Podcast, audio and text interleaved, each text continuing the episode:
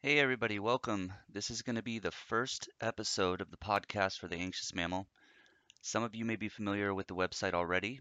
Um, I post free resources, videos, articles um, that I write or find, various worksheets, interventions, things like that, to assist those who are dealing with anxiety, trauma, sleep issues, ADHD, and various other mental health related concerns. Um, my name's Keith. I am a licensed clinical social worker, um, and I am a certified clinical trauma professional and certified in anxiety treatment and certified in ADHD as well. and I have experience with substance use in many other areas, schizophrenia, things like that. Um, but my main focus is on trauma, and I work as a private clinician for a nonprofit organization uh, five days a week and I enjoy doing it, and I like to provide further support for those who may not be able to access that care by providing this free content on my website as well as now the podcast. Excuse me. So, um, what I want to do and plan to do is that every two to four weeks, I'm going to try and see what interval I can keep. I want to post a podcast on a different topic related to mental health. These topics will include numerous things. I couldn't even list them to start with because I don't know where I'm going to go with it. But we're going to start with trauma today. And there will be topics on many different things anxiety, depression, ADHD, supplements, sleep, medication, therapy, and access, um, many other topics. So if you have any questions or concerns and you want to reach out to me, you can absolutely comment or reach out on my pod page, The Anxious Mammal. But the best way to get in touch with me and to access all of the free content is to go to the web page. The main web page is www.theanxiousmammal.com. And we will actually be having a discussion on where that name came from um, so that you guys can see that it actually has a meaning to it and it's a concept that I believe in and share with the people that I work with to help them understand some of the struggles that they go through on a daily basis. But today I would like to talk about the roots of anxiety and a little bit on trauma. We will have another discussion where I will get into very, um, you know, in, into detail on trauma, where it comes from, how it impacts the mind body. But we're going to start with anxiety and just kind of peek into trauma, and we'll get more in detail later on with some of the other mm, uh, podcasts. So, for this introductory podcast, we're going to be talking about anxiety, where it comes from, why it happens, what you're feeling and why, and what you can do about it. So, please stick around, and I hope that the content will be useful for you.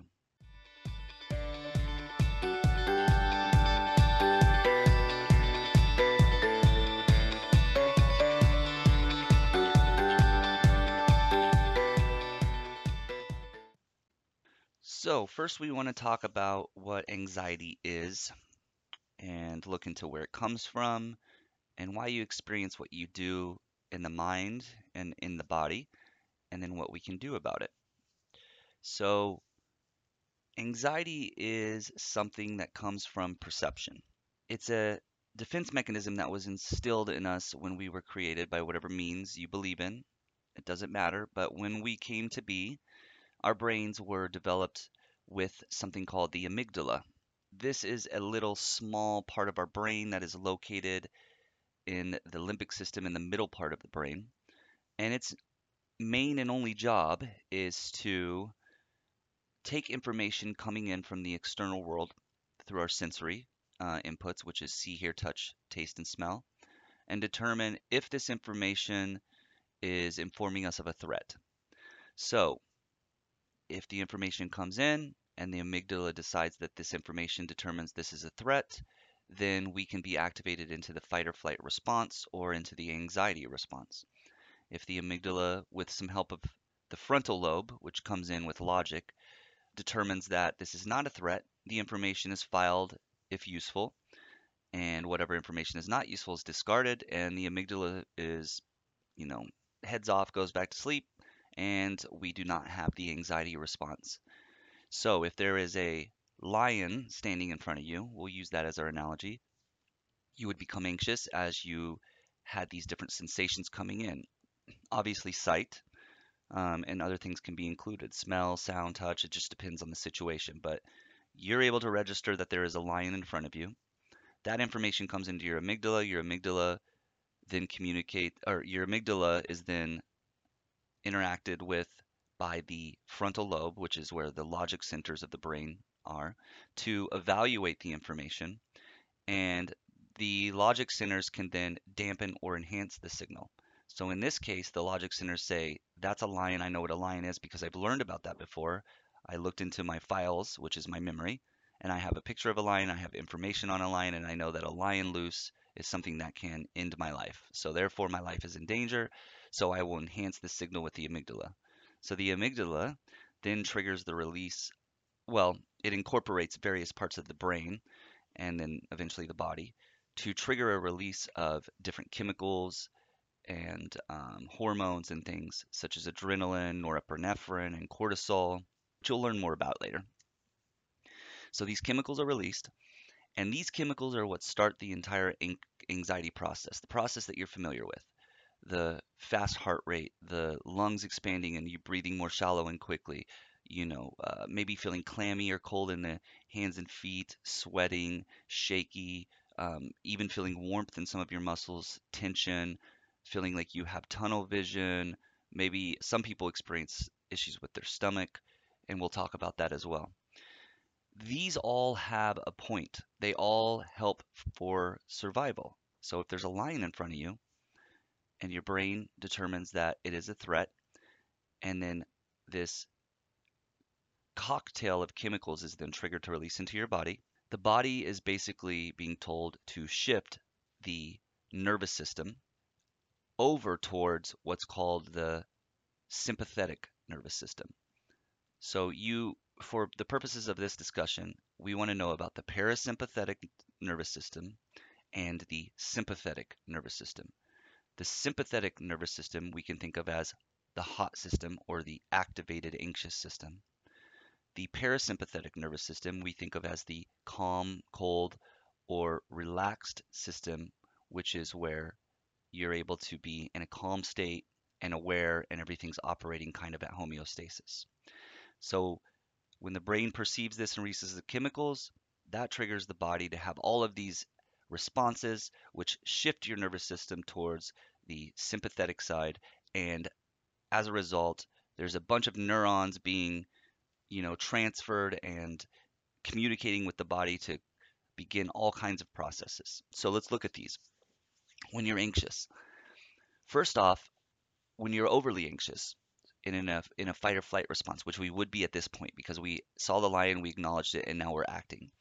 The frontal lobe becomes inaccessible essentially. So logic is not really something that you can utilize in that moment. You're going to be overrun by the automatic fight or flight responses or the limbic system, which is emotions. So emotions are going to take control in this situation, not logic. And you can also eventually end up in what's called the freeze response if you are overly stimulated and your brain determines basically that you cannot fight off the threat and you cannot run from the threat. We'll talk about that too. That's an evolutionary response. But right now we're going to stick with the fight or flight process of the fight, flight, or freeze response. So now your heart rate starts to increase. This is because first off your blood vessels constrict, which means right they get smaller. So your blood your heart has to work harder to push blood through smaller tunnels. Also, your heart is trying to pump the blood quickly to required parts of your body like muscles to load you up with explosive energy to fight or flight from this lion. So your heart is having to redirect blood quickly through smaller tunnels one of the reasons why your blood vessels constrict is, is also a protective measure. So if you get hurt, bit, cut in this case, you will not bleed out so fast. So you have longer to kind of either survive, to fight or flight. Your blood is redirected to your muscles because you need these for explosive energy to fight or flight from this threat. So that means that the blood is rerouted from other non essential operations, such as your digestive system or the sexual organs because obviously if there's a lion in front of us, we don't need to sit down and eat a sandwich, and we don't need to be looking at who we want to uh, go to bed with. We need to run and we need to fight, and all resources need to be generated towards that. So the lungs then, you begin breathing rapidly, you begin breathing shallow. You'll start to feel like you're breathing in your chest rather than down towards your stomach where your diaphragm is. The lungs become the primary source of oxygen inhalation. The diaphragm is ignored, and you start to speed up because partly the adrenaline is speeding everything up, but your lungs are trying to pull in oxygen as fast as possible because oxygen is fuel to move the blood and also to fuel your muscles, again, for explosive energy to fight or flight. You will start to feel shaky. This is because adrenaline has been released in your body to heighten all of your human abilities. So it basically is getting you as close to a superhero as possible so that you can fight or flight from this lion. The muscles can become stiff, tense because they're being engorged with blood and energy. They're being prepared for, again, explosive energy, fight or flight. You become shaky from the adrenaline as well. You also might begin to sweat when you're anxious. This is because your core temperature is rising due to the increase in energy from the adrenaline and everything else. So your body activates the sweat glands to cool you down to protect you from overheating. Sometimes people will report that they feel clammy or cold in their hands or feet.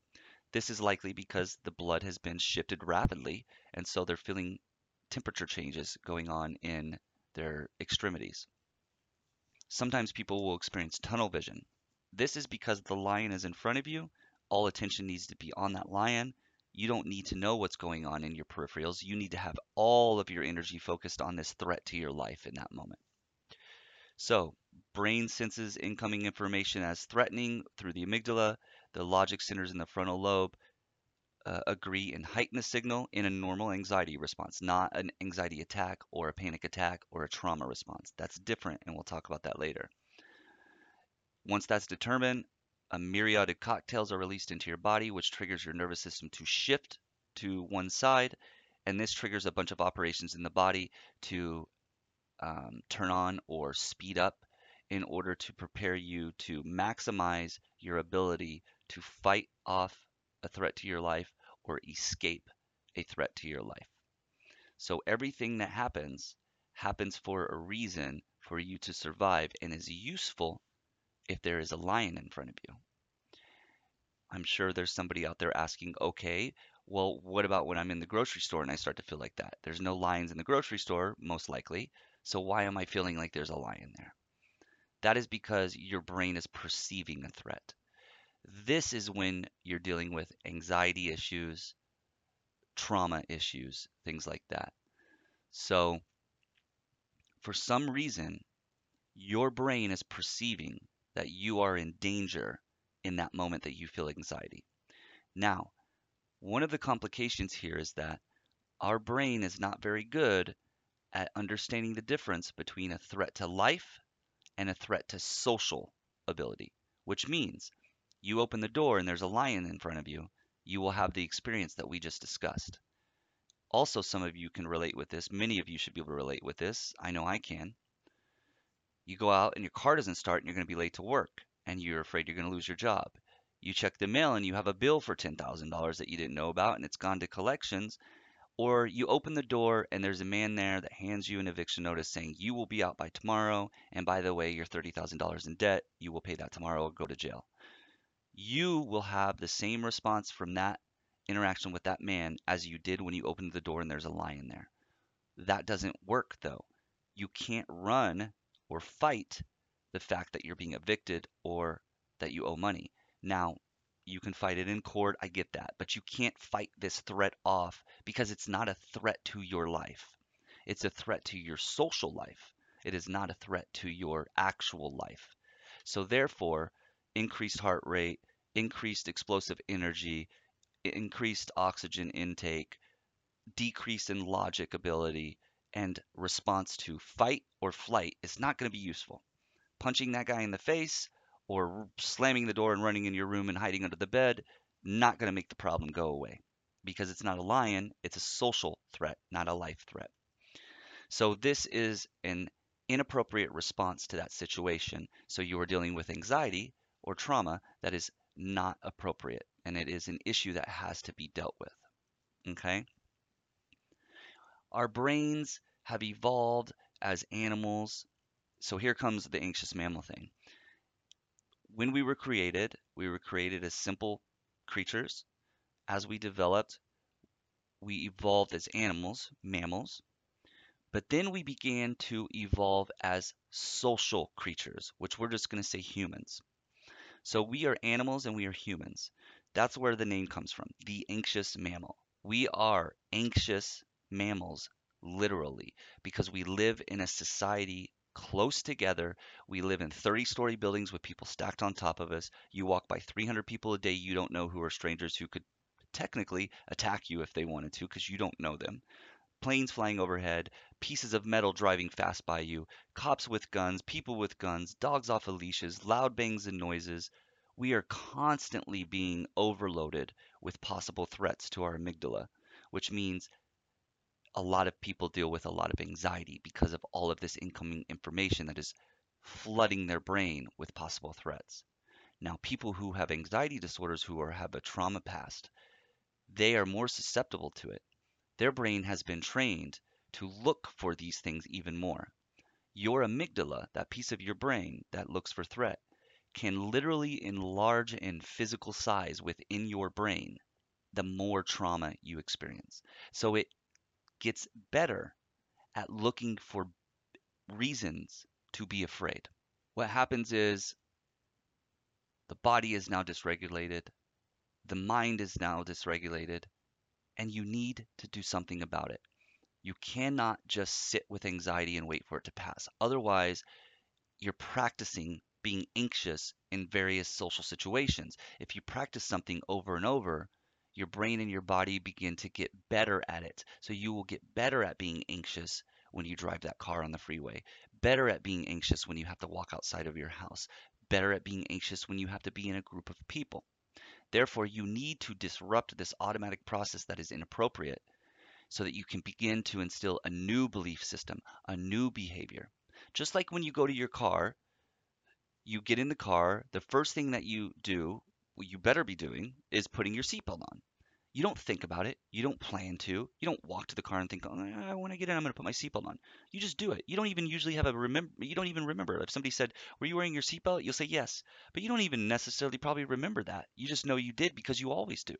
Because when you were little, you were told to put it on by your parents, or else you'll fly out the car, your head will pop off, and then you know this horrible gore story, or maybe that was just me. And then eventually you started remembering to put it on yourself, and then it became an instinctual thing. You just did it automatically. Your brain learned car, seatbelt, safety. You can learn that with your environment as well. So you can unlearn fear to a degree. Okay, it takes a lot of time and it's harder to unlearn a behavior to replace it with a new one than it is to learn one from scratch. So, not easy to do, easy in concept, difficult in process. It's an ongoing thing that you have to work on the way that you can do this, well, there's multiple ways.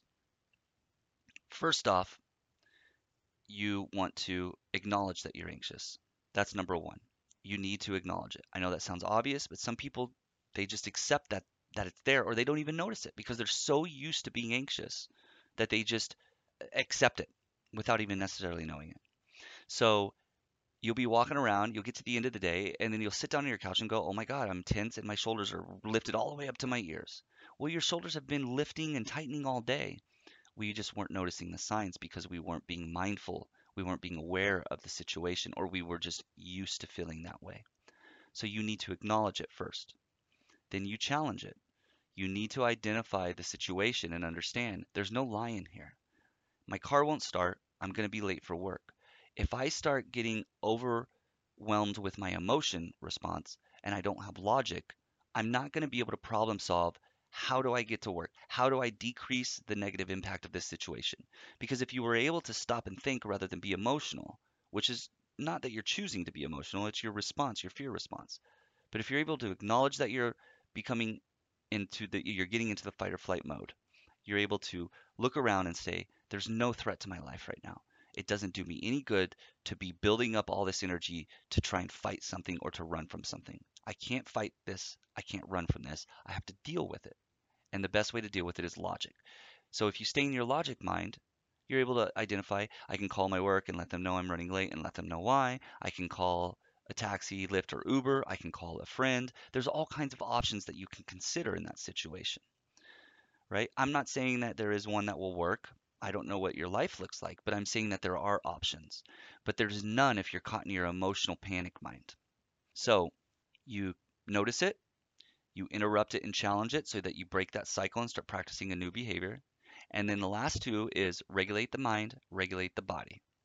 To regulate the body, you want to do things that directly tell the sympathetic and parasympathetic nervous system. They directly tell your nervous system to shift, which means if I practice controlled, regulated, slow, deep breathing, that will signal to my nervous system that it needs to shift.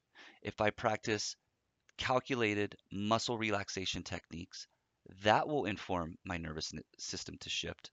And then the body communicates through another part of your nervous system that goes up through the spine into the brainstem and into the brain. So the body will then communicate back to the brain that, hey, I'm actually okay in this situation. You can turn off the alarm. And then the brain can start to see more clearly that this may not be a life threat situation.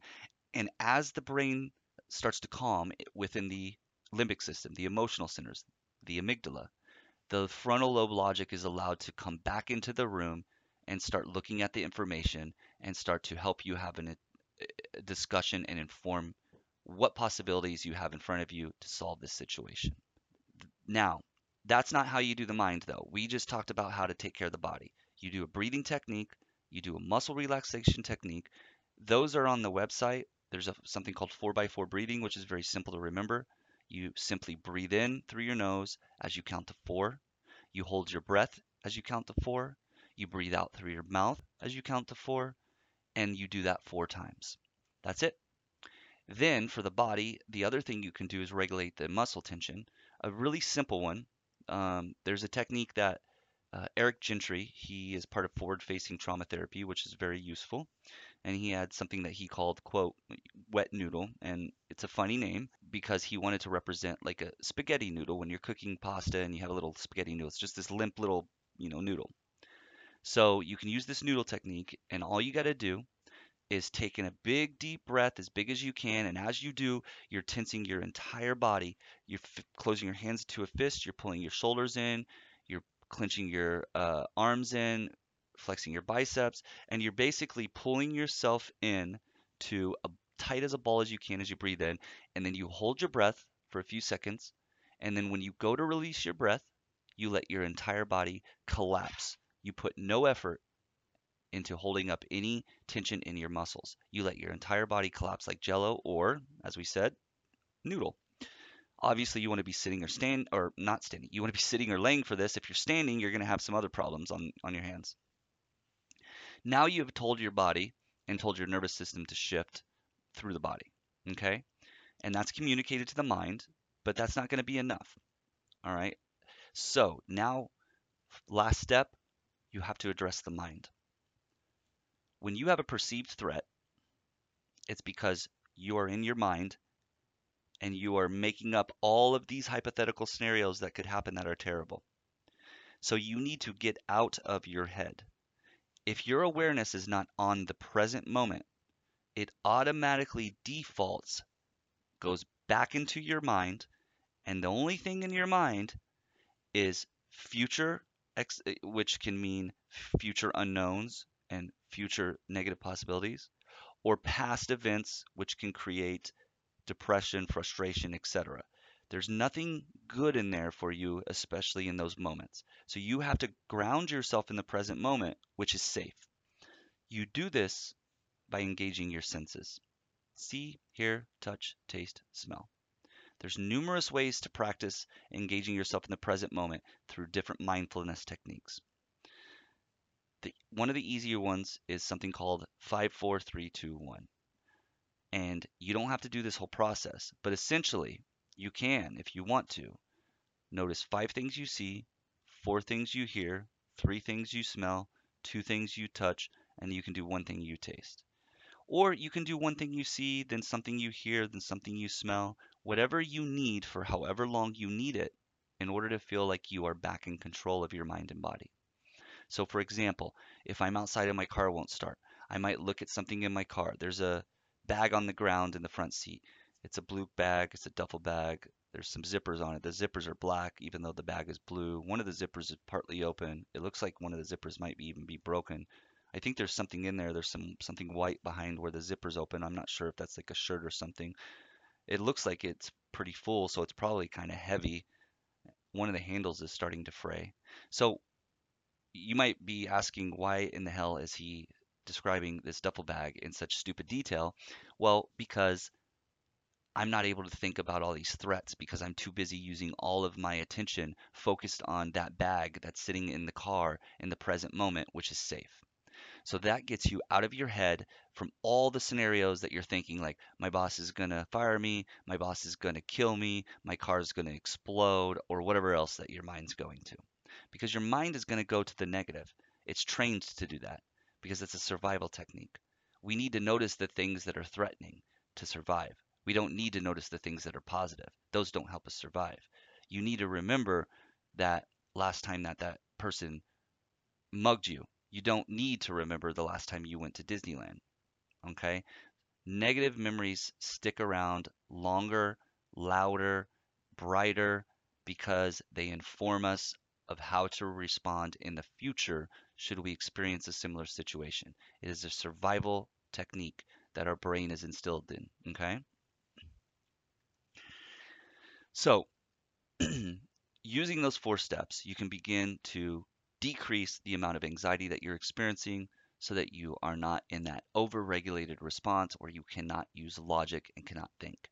When you feel overwhelmed by anxiety, when you feel afraid or panicked in situations that you think are not that big of a deal, or if you're walking down the street and all of a sudden you go into an anxiety response, your brain every time has perceived that your life is in danger, whether because there is a lion or a gun or a car, you know, raging towards you and you are in danger. There's a social event occurring that makes you uncomfortable and it, it threatens your social life but not your human life. That is a perceived threat which triggers the anxiety. Or because you have past trauma and you have been triggered because your brain has made a connection with something in the environment that you can sense, something you can see, hear, touch, taste, or smell has connected to a trauma memory that you have stuck in your brain and it has activated it, and your brain is now feeling as though that trauma event is happening again or is possible again. We will get into that later because that is a pretty complicated process and that's its own discussion. And I don't want to talk your ear off for this first session. So this is going to be the end of our initial one. If you would like more information on anxiety, anxiety attacks, anxiety situations, then you can go to the website www.theanxiousmammal.com. There's tons of resources on there. If you look at the resource tab at the top, hover over it or click on it, and then you can select trauma anxiety section. And there are plenty of resources, videos, all kinds of things on there that you can access for free, and they will help you further understand anxiety. There's also many articles on my blog that are anywhere from simple to some very lengthy, more complicated articles that you can get to if you would like. And you may feel free to contact me through the page with any questions that you might have, any feedback, comments, or if you just want to yell obscenities at me, if it makes you feel better, go for it. So, my name is Keith. This is The Anxious Mammal, episode one, and I hope to return for episode two soon.